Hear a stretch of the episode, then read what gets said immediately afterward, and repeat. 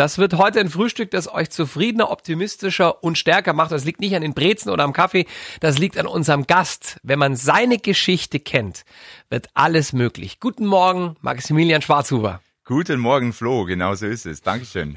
Ohne schon zu sehr ins Detail zu gehen, Max, wie lange lebst du inzwischen ohne eigene Beine? Dreieinhalb Jahre seit dem 14. Februar 2017. Und wie viel Kilometer bist du seitdem trotz allem in Joggingschuhen inklusive Marathon gerannt? Ja, da erwischt mich jetzt auf dem falschen Fuß quasi. ich weiß aber es, es sind ein paar hundert, oder? Aber es dürfen viele hundert äh, Kilometer sein, ja.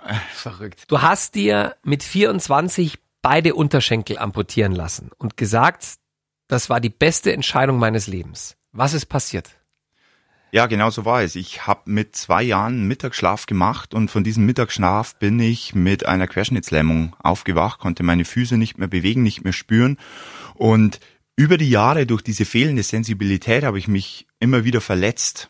Du kennst das vielleicht auch, wenn du so einen kleinen Stein im Schuh hast, das, mhm. das hältst du nicht lange aus, du, du wirst wund, du bekommst äh, Verletzungen und das habe ich nie gespürt und ich habe mir auch mehrfach meine Sprunggelenke gebrochen und solche Dinge. Das hast du auch nicht gemerkt? Das habe ich auch nicht gemerkt, ja. Tatsächlich habe ich mir beide gebrochen hintereinander und dann erst ein paar Monate später, weil ich Schmerzen im Knie hatte, ist es überhaupt aufgefallen, dass meine Sprunggelenke komplett durch sind.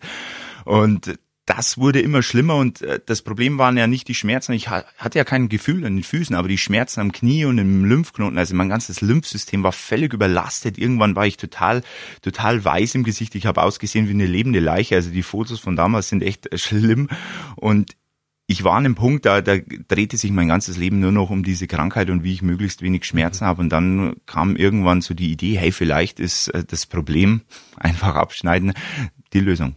Und das hast du dann getan? Das habe ich dann getan, ja, genau. Mit 24? Mit 24. Hat dich jemand versucht umzustimmen? Nein, tatsächlich, ich habe da sehr viel Glück gehabt in meinem Umfeld. Meine, meine Freunde, meine Familie, die waren alle voll hinter mir und auch die, die gesagt haben, hey, ist krass. Die haben dann gesagt, okay, wenn ich deine Geschichte höre, dann verstehe ich das auf alle Fälle, dass du das vorhast. Als du damals vor dreieinhalb Jahren ähm, nach der Amputation aus dieser Narkose aufgewacht bist, was hast du als erstes gemacht? Ich habe die Krankenschwester neben mir am Bett gefragt, ob ich meine Füße sehen kann, also die Füße, die nicht mehr da sind. Und die hat gesagt, ja, natürlich, tu die Decke zur Seite. Und ich habe gesehen, okay, die Füße sind weg und ich war komplett erleichtert. Ich war froh, dass das jetzt abgeschlossen ist, dass es auch keinen Weg zurück mehr gibt, dass es nur noch eine Richtung geht. Und damals dachte ich mir und viele nannten mich ziemlich verrückt und nach wie vor, ich möchte gern laufen und zwar zehn Kilometer und ich wusste, da gibt's einen Lauf bei mir in Wollensach, in meinem Heimatort und ich hatte ja 136 Tage Zeit, um von der Amputation bis zu diesen zehn Kilometern zu kommen.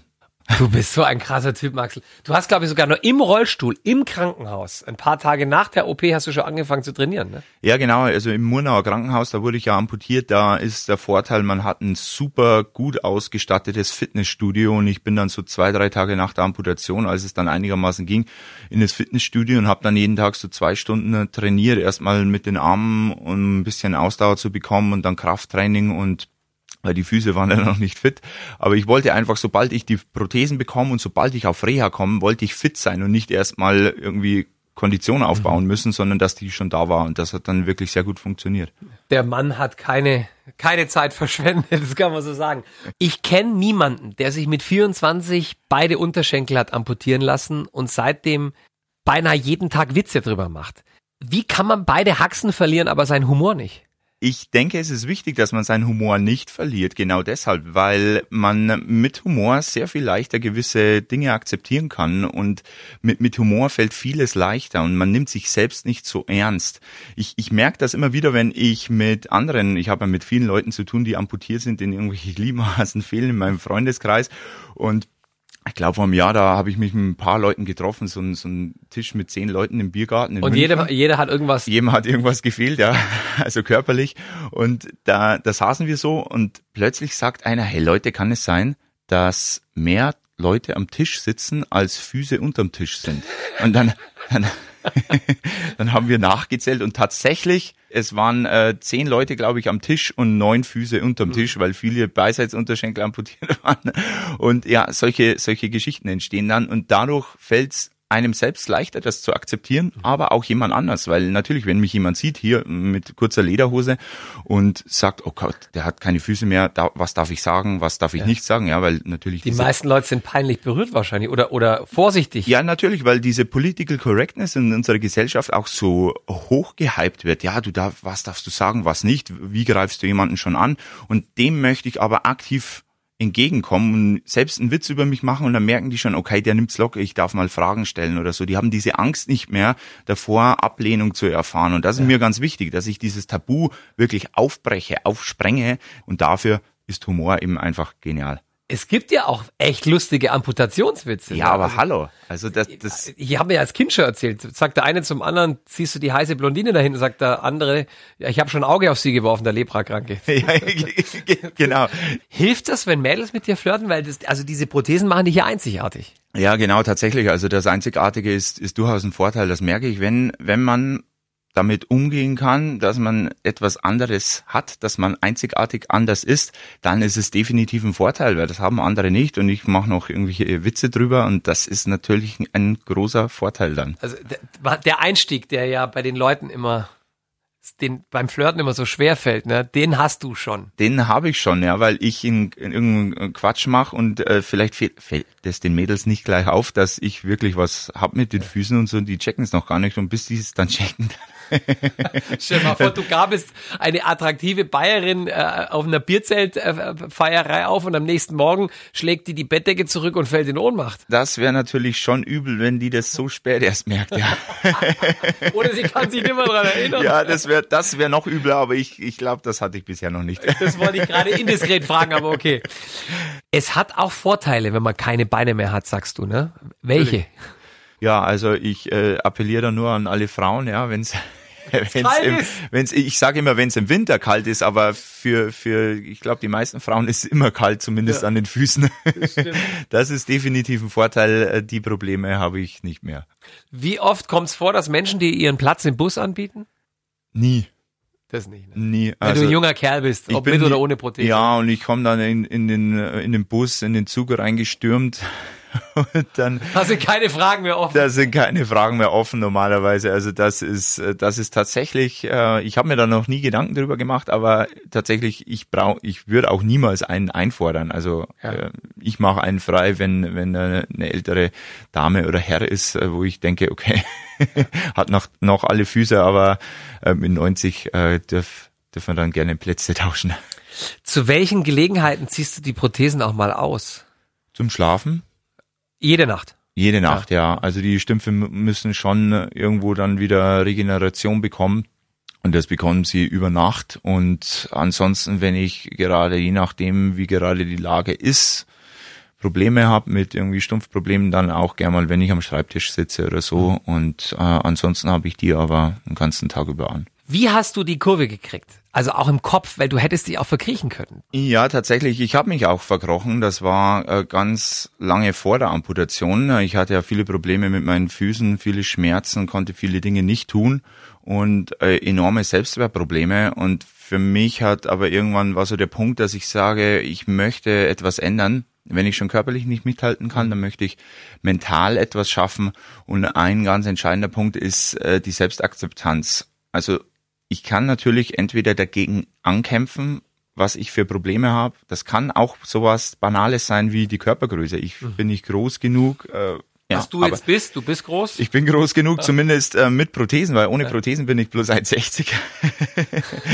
aber aber da, das sind halt so, so Selbstwertprobleme, die, die auch im Kleinen schon entstehen, die ich aber nicht ändern kann. Also ich kann die Umstände nicht ändern. Und das ist der entscheidende Punkt. Solange ich die, gegen die Umstände ankämpfe, verschwende ich enorm an Energie, weil ich kann, wenn ich 1,70 groß bin zum Beispiel, als Mann, dann ist das jetzt vielleicht nicht so groß. Ich kann es aber nicht ändern. Bei dem ganzen Amputationsschlamassel hattest du zumindest einen entscheidenden Vorteil. Ähm, du warst jung, bist es eigentlich immer noch, und du musstest erstmal nur für dich selbst Verantwortung übernehmen. Was rätst du einer alleinerziehenden Mutter, die an der Supermarktkasse arbeiten muss, um über die Runden zu kommen, aber eigentlich Bestseller-Autorin sein möchte? Mut. Also, das ist jetzt leicht gesagt, ja. Aber Mut entsteht dadurch, dass man Angst hat und etwas trotzdem wagt.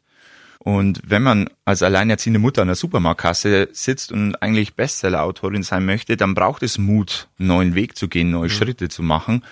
Und das Beste dabei ist anfangen. Mhm. Der erste Schritt ist der schwierigste, ne? Ja, ist das Schwierigste. Und wenn man da mal drin ist, dann funktioniert's auch, wenn man das macht, was einem Spaß macht, wenn man die Leidenschaft, der Leidenschaft nachgeht. Mhm. Was, wenn mal was nicht klappt? Weitermachen. Das ist äh, so banal wie einfach. Man sieht ja immer nur bei den Leuten, die Erfolg haben und auch bei mir, man sieht immer nur das, was geklappt hat ich wollte immer Berufspilot werden und ich habe aber schon allein, weil ich nicht gut sehe, habe eine Hornhautverkrümmung und so weiter und dann fehlen mir natürlich noch meine Füße, das da würden jetzt die meisten Leute nicht einsteigen in das Flugzeug, ähm, dann geht das einfach nicht und ja, das ist ein Traum, den ich mir nicht erfüllen konnte, zumindest so nicht. Also ich kann trotzdem den äh, Privatpilotenschein machen, was ich äh, definitiv noch machen werde und dann mit einem Ultraleichtflugzeug durch die Gegend düsen. Du bist letztes Jahr, wir haben es gerade gehört, den München-Marathon gelaufen, trotz massiver Schmerzen in deinen wunden Stümpfen. Dein Arzt hätte dir wahrscheinlich äh, nach der Hälfte bei 20 Kilometern gesagt, lass gut sein, Max. War es das am Ende trotzdem wert?